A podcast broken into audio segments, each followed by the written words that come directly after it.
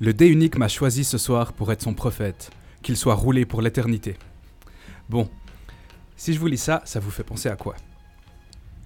Je suis entré dans le hangar de ma place forte, puis j'ai appuyé sur un bouton encastré dans le mur pour ouvrir les portes de la rampe de lancement. Elles se sont lentement rétractées, révélant le tunnel qui menait à la surface de Falco.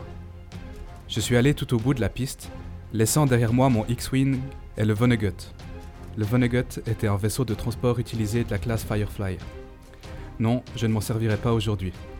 Il s'agissait certes de bons vaisseaux, dotés d'armes de défense redoutables, mais au cœur du merdier dans lequel je m'apprêtais à plonger sur Stonia, il ne m'offrirait qu'une bien piètre protection. Heureusement, j'avais un nouveau moyen de transport. J'ai tiré de mon inventaire Léopardon, mon robot de 30 cm, puis je l'ai doucement posé sur la piste. Ce robot était en réalité un puissant artefact magique. Après avoir pris la précaution de m'éloigner du robot, j'ai hurlé Léopardon Un cri strident semblable à du métal qu'on déchire a retenti dans la salle. Il avait suffi d'un instant pour que le robot miniature se métamorphose en un géant de près d'une centaine de mètres, dont la tête dépassait du toit du hangar.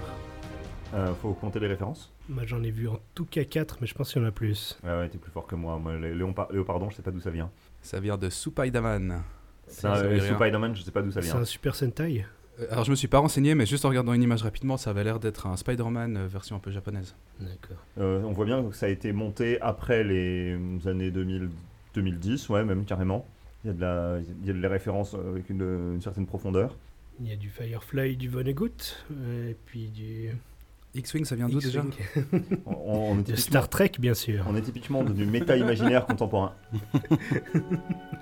Ouais, il, il manquait juste du Seigneur des Anneaux pour que ce soit complet.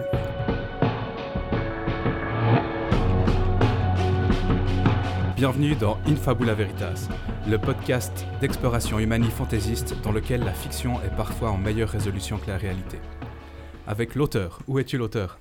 Euh, bah, il y a quelqu'un qui m'a conseillé, mais il y a vraiment pas longtemps, de lire euh, Ready Player One. Alors, euh, je m'y suis attaqué, j'en suis à peu près à la page 50. Le Hobbit. Alors moi, je suis en train de me refaire euh, toute euh, l'intégrale de ASP Explorer, Calon, Bralic, All Destructeur et toute l'équipe. L'Outsider. Alors, moi je potasse le manuel des monstres de Donjons et Dragons 5ème édition. Et moi-même, le Clair. Parce qu'avec le Clair, c'est moins cher. Et la penseuse qui n'est pas là aujourd'hui, euh, d'après nos meilleures indications, quelqu'un lui aurait posé une question du style Pourquoi les choses se trouvent-elles toujours au dernier endroit où on les cherche? Elle s'est enfermée dans son bureau et on l'a plus vue depuis. Mais il semblerait qu'une faille euh, spatiale, intemporelle nous permette euh, d'être en contact avec elle ce soir, on verra. Ce soir donc, nous parlons de Ready Player One. Dans Ready Player One, dans un futur proche, le monde est en proie à de nombreux périls. Crise énergétique, changement climatique, famine, pauvreté, guerre, etc. Dans ce monde chaotique, un développeur de jeux vidéo crée un MMO tellement vaste et immersif qu'il devient une véritable société virtuelle utilisée par l'ensemble de l'humanité. Des mondes entiers y ont été créés et on peut explorer tous les classiques de la littérature ou des jeux vidéo. Le Hobbit pourrait se perdre dans les terres du milieu. Yes L'Outsider y vivent des scénarios originaux de Donjons et Dragons. Et je pourrais moi-même emmener l'auteur euh, auprès des Blade Runner pour lui faire passer un test de Voidkampf pour voir si c'est un répliquant ou pas.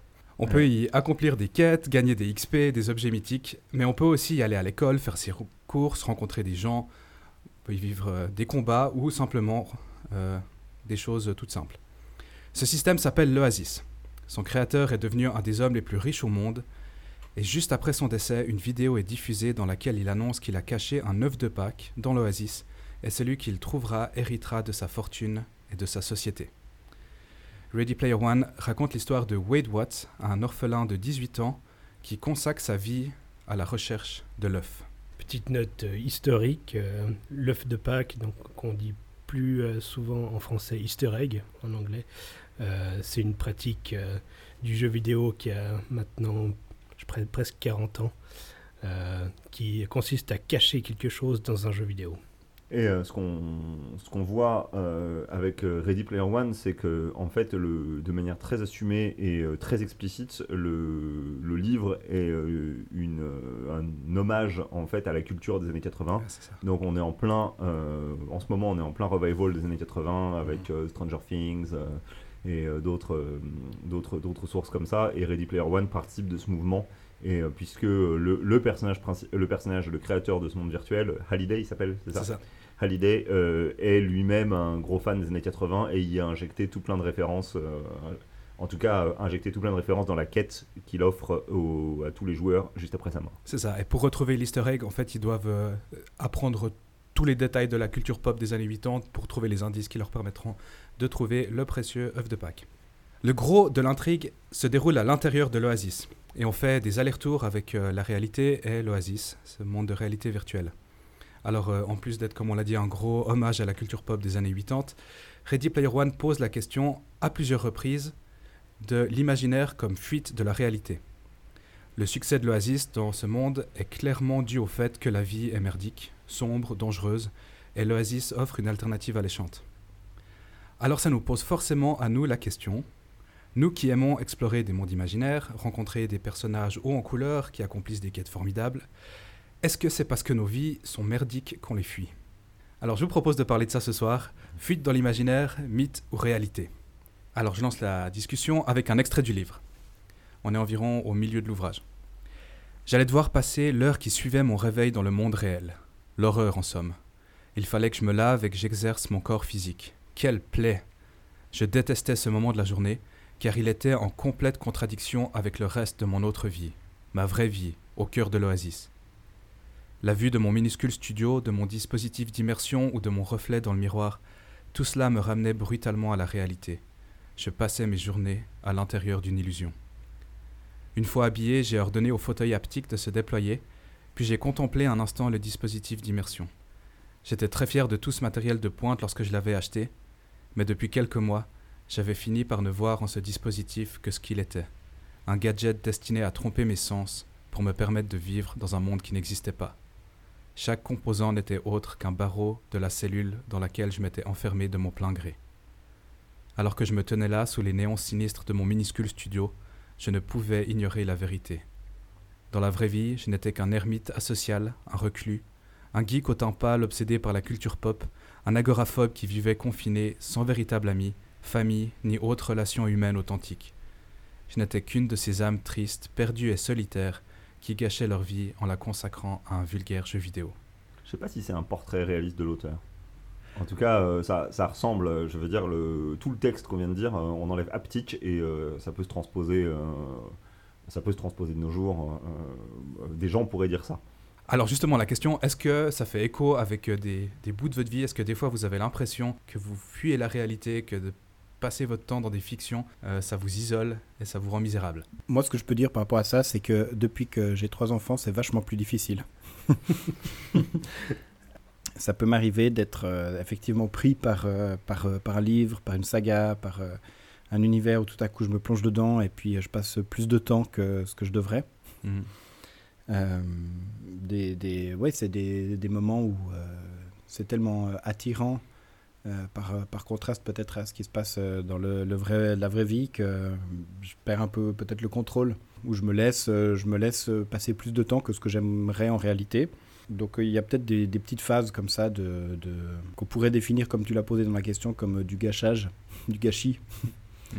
Euh, mais pourtant, et là j'aimerais amener une petite nuance, c'est que l'expérience que je vis de me plonger dans un livre qui est attirant et qui, qui, ouais, qui, qui, qui, est finalement passionnant, c'est une expérience qui est réelle en soi. Mm. Euh, bien d'autres personnes sur les mêmes œuvres euh, ont ressenti exactement la même chose que moi et l'expérience est, partagée, elle est réelle, elle est objective. Enfin, voilà. Donc euh, ça fait partie de la réalité aussi. Moi, c'est le. Il n'y a que le jeu vidéo qui m'a procuré ce sentiment. C'est-à-dire le sentiment de, de, se lever après être assez assis un nombre excessif d'heures à son bureau ou euh, essentiellement euh, devant, devant, un ordi. C'est comme ça que je l'ai beaucoup pratiqué. Et à ce moment-là, en se disant, euh, putain, à quoi j'ai passé, à quoi j'ai passé les, les, dernières heures plutôt qu'à faire un devoir de maths, préparer des études, etc. Vous notez par le contexte que ça, me ramène surtout à, mes, années étudiantes. Et puis, un jour, on a des enfants, par exemple, et ça interdit ce, ce, genre de choses de manière assez radicale. Parce que la, vie tire très très fort par l'oreille ou par n'importe quoi, ou par n'importe quoi qui dépasse. Et finalement, le, jeu vidéo devient un truc hyper cool qu'on peut faire avec les enfants. Et à ce moment-là, ça n'a pas du tout le, ça pas du tout le, même effet. Et pour ce qui est du reste de l'imaginaire, absolument pas. Je, considère que c'est tout, ça ce côté, enfin jamais euh, ni les films, ni euh, les livres, ni du jeu de rôle, ni quoi que ce soit m'ont donné l'impression de perdre mon temps et de fuir quoi que ce soit. Moi j'ai déjà eu la pression de perdre mon temps devant euh, des séries télé ou des films quand c'était trop mauvais, mais sinon pas tellement. Ça m'est aussi arrivé dans des jeux vidéo, plutôt quand le jeu nous demande d'avoir une activité extrêmement répétitive. qui ressemble un peu à du travail. On pense aux, longues séances de, grinding sur certains jeux ou les euh, certains jeux mobiles qui vous demandent de, cliquer partout et d'attendre ensuite euh, plusieurs minutes. Là, c'est vraiment de la perte de temps qui est tout à fait euh, voulu par les développeurs hein, pour, dans le but de générer de l'impatience. Mm. Alors là, oui, vraiment, j'ai l'impression qu'il y a vraiment du gâchis de vie dans certaines de ces activités. Mm. Est-ce que c'est une image qu'on vous a peut-être déjà renvoyée? On vous a fait dire que vous perdez votre temps euh, en lisant de la fantaisie, en lisant de la lecture euh, légère comme ça, si au moins vous lisiez des trucs sérieux? Non. J'ai eu toujours un soutien euh, complet, familial sur, ces trucs-là. Sur, sur, le temps passé sur le jeu vidéo, ça je pense pas, mais... Oui, moi on m'a déjà renvoyé ce genre de choses. Je pense que c'est quand même assez classique. Euh, ouais, moi, sur les jeux vidéo, de toute façon, oui. Sur la lecture, parfois, quand je relisais euh, pour la deux ou troisième fois le même roman. J'essaye de ne pas renvoyer euh, ce genre de sentiment à ma fille quand elle me dit qu'elle relit pour la cinquième fois la première série de six volumes de la guerre des clans. Hmm. Je dis, ouais, c'est bien. J'ai une communication télépathique de la penseuse qui nous dit qu'elle a parfois le sentiment de gâcher sa vie en fuyant de la réalité, et en particulier quand euh, elle réalise que la vie est courte, et dans les moments où elle est exigeante avec elle-même, elle se dit qu'elle devrait peut-être investir chaque minute de ce précieux temps de manière pertinente, mais c'est difficile d'y arriver. Et ce que je note aussi bien dans la réponse de la penseuse que dans le, développement autour de, l'extrait que tu as lu, c'est que euh, s'agit euh, d'une pratique imaginaire solitaire en fait qui est décrite. Je veux dire, ce qu'on critique finalement, euh, ce, qui peut être critiqué auprès de, la personne qui, est tout le temps dans les livres ou la personne qui est tout le temps dans les jeux vidéo, c'est finalement cette espèce d'isolement. Et particulièrement, et encore le, livre a un bon capital culturel, donc on va pas trop critiquer quelqu'un qui, qui, est isolé dans un livre, mais le jeu vidéo qui en a pas beaucoup, là-dessus, là-dessus c'est plus critiquable parce que la personne est seule. Mm. Euh, et, en fait, très vite, enfin, je sais que pour moi, l'imaginaire, c'est très vite devenu une activité sociale. Euh, comme si une activité sociale, c'est jamais un domaine où on perd son temps, euh, où on fuit quoi que ce soit. Je vois que c'est difficile en parlant avec vous de donner l'impression qu'il y a des dangers dans la fuite du réel dans l'imaginaire. Peut-être que vous n'êtes pas le bon public. Alors, est-ce qu'il y a un potentiel salutaire à la fuite du réel? Je vous lis à nouveau un extrait. Wade, dans le livre, est un orphelin. Il vit dans un bidonville. Et alors qu'il est très jeune, il réalise que la vie est absurde et il a envie de se jeter d'un pont, mais, et je lis, Par chance, j'avais accès à l'oasis. C'était comme une issue de secours qui donnait sur une réalité meilleure. Si je n'ai pas sombré dans la folie, c'est grâce à l'oasis. C'était mon terrain de jeu et mon jardin d'enfant, un lieu magique où tout était possible. Mes souvenirs de gamins les plus heureux sont liés à l'oasis. Alors est-ce que vous aussi, vous avez déjà vécu des moments où fuir dans l'imaginaire, ça vous a sauvé du réel? Euh, moi, là-dessus, ce qui est intéressant, c'est dans, la formulation. Euh, finalement, je suis une formulation avec laquelle je suis pas d'accord, c'est la notion de fuite dans l'imaginaire. J'ai jamais eu l'impression de fuir. On, a des pratiques qui sont liées à l'imaginaire, euh, la lecture, les univers, le jeu vidéo, le jeu, etc. Le, bon, le, jeu vidéo peut être pour moi un biais de fuite, mais c'est bien le seul où je vois un aspect fuite à cause du côté hypnotisant et automatique de, mmh. de, de l'activité. Euh, où il y a un côté où on peut s'extraire d'une contrainte euh, physique, euh, psychologique, stressante, etc.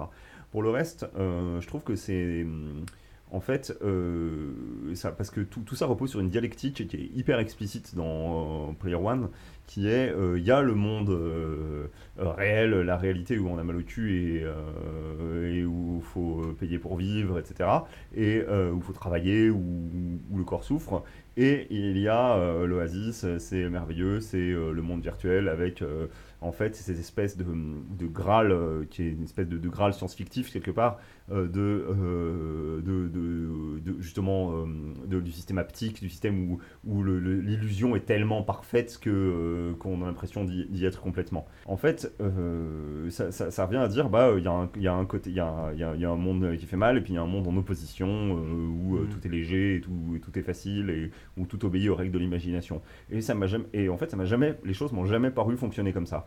J'ai toujours eu le sentiment que, euh, en fait, euh, la faculté d'imagination, la faculté de, partager des histoires, d'en créer, euh, d'en lire, etc., ça fait partie en réalité du monde totalement réel, que c'est des activités qui, en fait, quelque part, nécessitent un investissement, un investissement du corps. Les, livres se lisent dans certaines circonstances, ils ont un papier qui, touche qui tâche les doigts. Le jeu de rôle se fait en rassemblant des gens, ce qui est quand même hyper embêtant de nos jours, et en les mettant autour d'une table et en. Voilà, mmh. euh, même euh, le, jeu, le jeu vidéo partagé nécessite une forme d'investissement, d'investissement personnel et ça fait juste. en fait, je trouve que le je, trouve que c'est une espèce de discours qui est présent dans, dans, dans, la fiction, euh, notamment euh, de, depuis euh, ces, ces, 20 dernières années, là, de, d'avoir cette espèce d'opposition entre un imaginaire qui est tellement bien mais qui serait un peu néfaste quand même mais ce serait pas bien et puis et une réalité qui est oui c'est dégueulasse c'est dur mais c'est quand même là qu'on sera heureux mhm. j'ai pas lu la fin de Player One mais je soupçonne que ça, ça s'oriente un peu comme ça c'est vrai que le, le, mot de fuite est, est, quand même connoté négativement Mhm. et, euh, et, pas forcément, quoi, comme l'a très bien dit l'auteur. Euh, je pense que euh, une situation qui pour moi est assez parlante, c'est ces dernières années où ben, j'ai été atteint d'une maladie qui m'a fortement handicapé. J'ai fait un gros burn-out sévère qui m'a qui m'a mis dans un état légumatif, mhm. déprimé pendant pas mal de temps.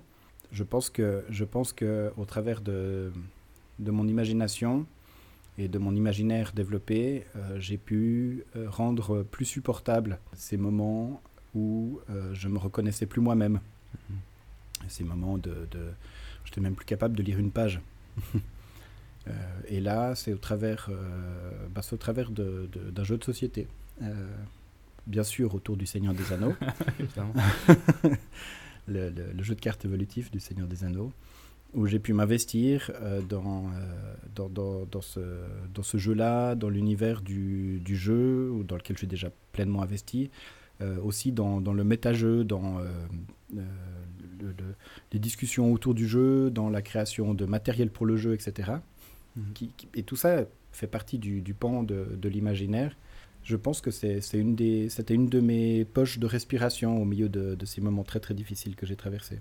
Voilà, euh, si, je pense un, petit peu plus théoriquement, euh, en quoi l'imaginaire euh, n'est pas une fuite, mais est quelque chose de, salvateur et de bienfaisant, en fait, on ne peut pas détacher l'imaginaire du réel, je pense, parce que l'imaginaire nous ramène toujours au réel. Mm-hmm. C'est d'ailleurs de ça qu'on parle dans, ce podcast, au travers de tous les épisodes.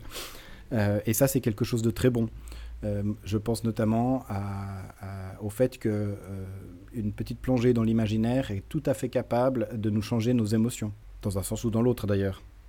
Euh, une plongée dans l'imaginaire, ça peut nous, nous, permettre aussi une certaine prise de distance par rapport à une situation compliquée, puis d'y revenir avec un meilleur angle d'attaque ou avec, enfin voilà, l'imaginaire aussi euh, va façonner notre manière de penser, notre manière de voir le monde réel, et, ça, euh, je pense que certains, certains penseurs obtus et, et unilatéraux euh, devraient un peu plus développer leur imaginaire, à mon avis, pour avoir une, ouverture d'esprit plus grande. Mmh. Moi, la fuite de l'imaginaire, je l'ai vécu de temps en temps, comme retraite dans l'imaginaire plutôt, dans des moments où ça va pas, euh, moment de deuil, moment de rupture, euh, petit moment de déprime, etc.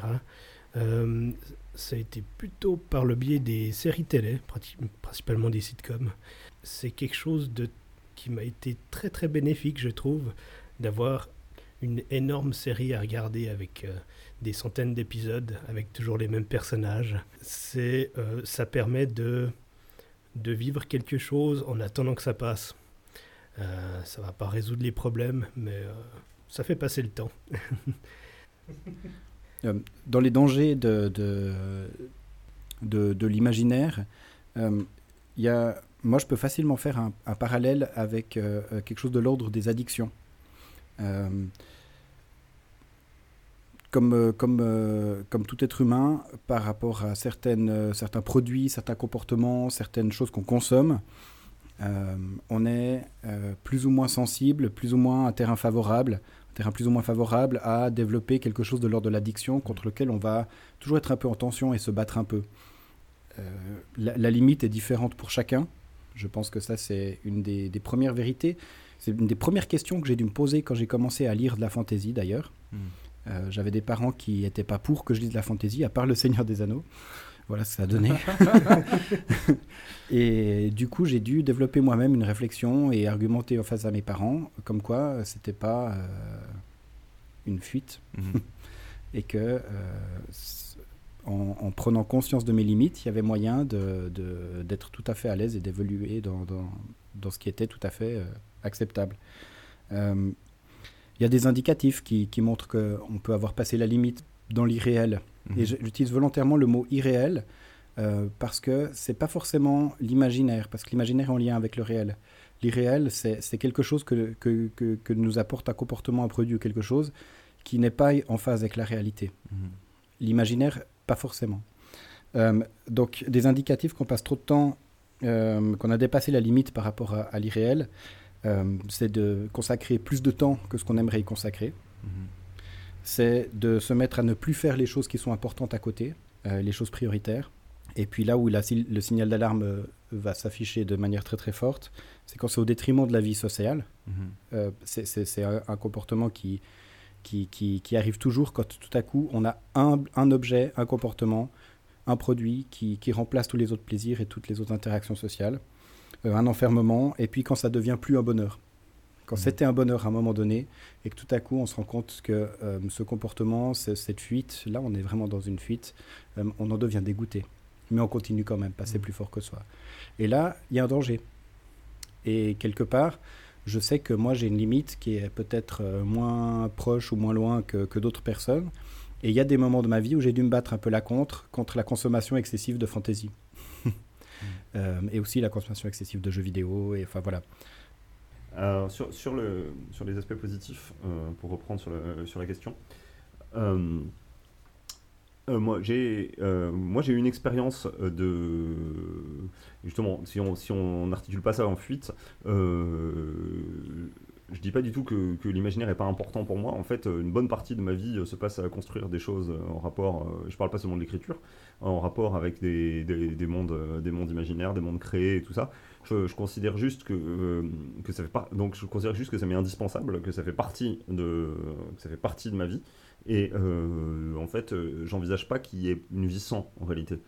Euh, c'est juste un, équilibre euh, qu'il faut régler en permanence, qu'il faut choisir en permanence. Est-ce que là, euh, on aura le temps euh, aura le temps de faire un jeu de société, un jeu de rôle, de prendre du temps pour lire, de prendre du temps pour inventer des histoires, mais aussi de, je quoi, de s'occuper de l'administratif de la maison et du boulot et des activités des enfants.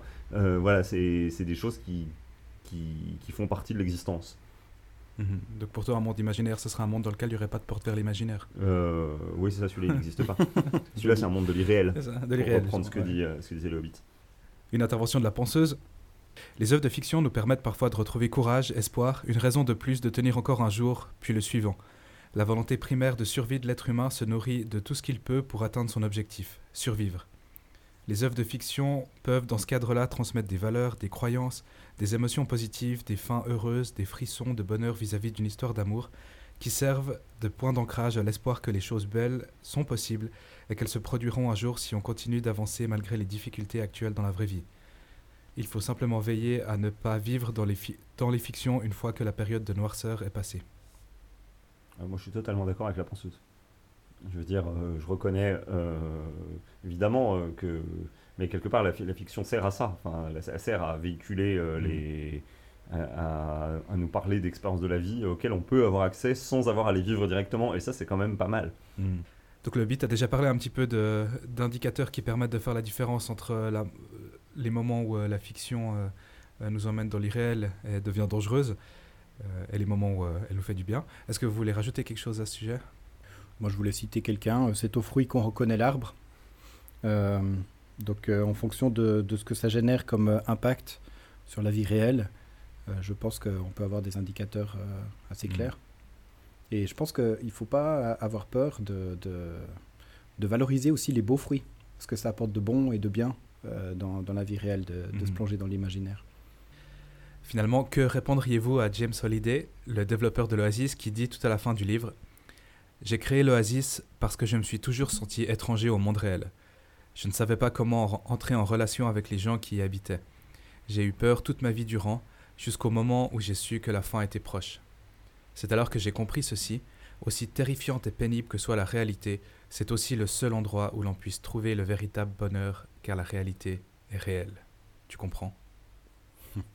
Ah, moi, je comprends pas. hein. C'est, euh, ce, passage, c'est vraiment, enfin, pardon, euh, c'est complètement faux, en fait. Dans le sens, d'abord, un hommagé dirait pas ça. Euh, ensuite, euh, parce que parce que c'est quand même hyper simpliste comme comme lecture, c'est vraiment un niveau de lecture très très, euh, je trouve vraiment très très très basique. Je veux dire, quelqu'un, il a, il est censé avoir euh, quoi, quel âge au moment où il meurt, 65 ans, un truc comme ça, ou 70 ans. Euh, voilà, euh, j'espère qu'il a atteint un niveau de réflexion un petit peu plus élevé, surtout si c'est, euh, surtout s'il est très bon dans, dans son domaine, puisqu'il est censé être un génie, euh, un génie créatif euh, dans, dans, dans ce qu'il fait.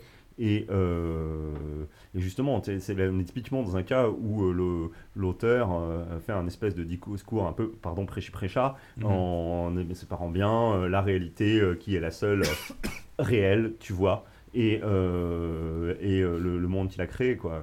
Je veux dire, si, si, si cet homme est pas, se rend pas compte que le monde qu'il a créé fait partie de la réalité, à ce moment-là, euh, pour moi, il y a quelque chose qui ne marche pas. Enfin, c'est, on est vraiment dans une compréhension assez bas niveau euh, de- des, mécanismes, des mécanismes à l'œuvre. Mm. Par- pardon euh, de, de, de, de sulfater un peu euh, le, le- sulfater un peu le bouquin, mais, euh, mais là vraiment je trouve Non, non, mais carrément, ça, ça, ça donne vraiment l'impression que c'est la fin du livre, il faut placer une petite morale euh, qui sera Voilà, bien ça. acceptée. euh, ouais. Mais surtout que le livre, il parle pas de ça. Euh, il, il fait pas cette différence aussi massivement. C'est, c'est, euh, il y a une place pour l'Oasis dans cet univers. Ouais. Il y a vraiment une place. Et puis, euh, ce, que, ce, que le, ce que le héros euh, euh, vit à travers toutes les pages de ce roman, euh, la majorité se passe dans l'Oasis. C'est ça, et en fait, c'est ces deux plus grands amis qu'il rencontre et qu'il rencontre vraiment, il les rencontre à travers l'Oasis. C'est Bah oui. seulement tout à la fin qu'il les voit euh, en- dans le réel. Et surtout, il y a une très forte interaction entre ce qui se passe dans l'Oasis et ce qui se passe dans le réel, il me semble. Sinon, moi, ouais, je dirais les, les émotions qu'on peut ressentir euh, dans l'imaginaire, euh, que ce soit le, la joie, le chagrin, la peur, tout ça, c'est pas des fausses émotions, c'est des vraies émotions qui sont peut-être plus éphémères que des émotions euh, causées par euh, le monde réel, mais c'est au niveau chimique, on ressent un peu la même chose. Euh, Mhm. voilà, faut, faut pas, faut pas se dire que c'est qu'il y a rien de vrai. Il y a, il y a quand même euh, un, un effet. Bah, le- le, le bonheur dans la vie réelle, euh, et puis, euh, euh, bon, moi je pense à ma femme, je pense à mes enfants, je pense à mes amis, je pense, euh, et là je vais peut-être être un tout petit peu polémique, mais je pense aussi à Dieu que, j'ai- que, je- que, je, que je conçois moi dans, dans, ma, dans ma croyance comme une surréalité, Mhm. pas comme une irréalité, mais une surréalité. Euh, bref, euh, toutes ces choses-là, elles sont, elles sont euh, effectivement, c'est- c'est c'est du bonheur et c'est pas dans l'imaginaire que je vais les trouver. Par contre, j'aimerais les embarquer avec moi dans l'imaginaire. Euh, j'aimerais que, qu'ils soient présents dans mon monde intérieur, j'aimerais qu'ils soient présents dans, ma manière de, voir les choses, le, bonheur que j'ai de lire à mes enfants le Hobbit, euh, et puis euh, dans la nouvelle traduction, et puis de les voir corriger euh, des Oh non, gens dans la oh rue non. quand ils parlent de, de, de Bill, de Bill Bonsaquet, puis ils disent c'est pas Bill Bonsaquet, c'est Bill Bobossac. Enfin, c'est, c'est la fierté du père, quoi. Enfin, Ah, je veux dire, euh, voilà. et, mais ça, c'est du bonheur aussi. Mais on, on est, on est dans l'imaginaire. Mhm. On est dans, dans l'imaginaire réel. Ouais. Et moi, je pense qu'il y a vraiment un imaginaire réel et qu'on ne peut pas faire un dualisme primaire euh, de dire il y a, y a l'imaginaire, euh, euh, c'est fictif, et puis il y a la réalité, et ça, seulement là, il y a du bonheur. Je suis pour plutôt même avoir une conception, conception du bonheur que, que je vais pouvoir euh, élargir, agrandir, jusqu'à la faire entrer aussi dans mon imaginaire qui là est infini, Mhm. euh, et puis avoir un bonheur toujours plus grand. Quoi. Pour euh, revenir sur ce que disait, sur ce l'outsider, euh, en fait, euh, sur, les émotions euh, réelles qu'on éprouve dans une fiction ou à travers une fiction partagée, euh, le, les premiers textes un peu développés que j'ai écrits, c'est des textes qui est en fait visaient à faire que des, émotions connues en jeu continuent à vivre après euh, comme ça. Je m'étais dit c'est tellement incroyable euh, ce qui, m'est arrivé, euh, ce qui m'est arrivé en, jouant dans le salon avec des copains. Ça, bref, c'est tellement incroyable ce qui est arrivé à cet endroit-là alors qu'on était juste en train d'inventer des trucs que je voudrais qu'on sou- je, voudrais être capable de m'en souvenir. Je voudrais être capable de, de garder ça, de garder ça toujours et de dire, euh, d'être capable de transcrire, de, dire qu'est-ce que j'ai ressenti à ce moment-là. Et ça a été euh, pendant, ça a été un moteur de, beaucoup de, de- des premières écritures que j'ai fait. Est-ce qu'on on remplacerait peut-être le véritable bonheur de Hallyday par bonheur pérenne? Qu'est-ce que vous pensez de ça? Non, je pense pas pas. forcément. Je non. pense pas. euh, le- Ah, moi, mon bonheur s'étendrait bien vite si on m'interdisait l'imaginaire. Ah oui, non, bien sûr. Je veux dire, Je tout, tout- que- tout enga- tout engagement, euh, qui, qui même en engagement, euh, je sais pas, par exemple, c'est beaucoup, beaucoup de gens, euh, le bonheur, c'est la vie en couple, par exemple. Mm. Euh, en fait, une vie en couple, elle, ne- elle existe. D'abord, je pense que c'est pas que ça, mais ça c'est autre chose. Une vie en couple, elle existe que dans le cadre d'un engagement, enfin que dans le cadre d'une projection de ce que c'est que Ouais. de ce que c'est que vivre avec l'autre, qu'est-ce que ça signifie, de quoi on rêve, de quoi, vers quoi on se dirige, etc. Et si ça, c'est pas déjà une construction, une, une forme, une forme de construction imaginaire sur laquelle on, on se met d'accord, alors. euh, Mais dans ce sens-là, en fait, toutes les personnes qu'on rencontre, on ne connaît qu'une version euh, imaginaire euh, de qui elles sont réellement. On a Ouais, tout le temps. euh, Tout à fait. donc, euh, toutes nos interactions réelles, c'est. C'est une projection de ce que je construis, de qui tu es à travers ce que j'ai rencontré de toi.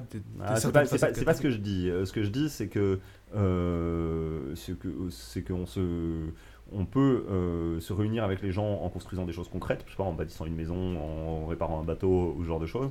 Mais euh, même là, euh, il y, a une- il y a- il y a une dimension de, de rêve partagé. Je veux dire, de, de rêve que le, que le bateau, ce soit finalement un, un bateau, c'est un rêve, une maison, c'est un rêve, etc. Et après, il y a des choses où, il y a pas, où le rêve a aucun ancrage. aucun ancrage, il n'y a pas de pierre et puis il n'y a, pas de- il y a pas de terrain à acheter. Et euh, ça reste quand même un, un rêve, un rêve Mm. qu'on peut qu'on partage avec quelqu'un. Pour euh, conclure notre discussion, quelques références bibliographiques. Ready Player One de Ernest Klein est paru euh, chez Michel Lafon en français en 2013 euh, sous le titre Player One. Il a ensuite été réédité sous son titre original Ready Player One ainsi qu'en poche. Un film a été adapté par Steven Spielberg. Si vous avez aimé euh, ce livre, euh, on peut vous conseiller euh, Peter Pan de J.M. Barrie ou Don Quichotte de la Mancha de Cervantes ou même de Terry Pratchett, Le Sauveur de l'Humanité, c'est toi. Au niveau film, on vous conseille aussi Avalon de Mamoru Oshii, Virtual Révolution de Guy Roger Duvert, un petit peu plus confidentiel, et enfin Matrix, bien sûr, si vous l'avez pas vu.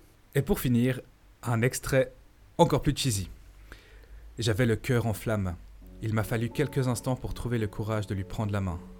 Nous sommes restés assis un temps, main dans la main, à goûter cette sensation étrange et nouvelle de la présence physique de l'autre. Un peu plus tard, elle s'est penchée et m'a embrassé. J'ai alors ressenti ce que tous ces poèmes et toutes ces chansons semblaient promettre. C'était comme si j'avais été frappé par la foudre. Pour la première fois, je n'avais absolument aucune envie de retourner dans l'oasis. C'était Infabula Veritas, le podcast dans lequel la réalité reste malgré tout le meilleur endroit pour manger une pizza correcte. On se retrouve au prochain épisode pour une autre exploration humani-fantaisiste.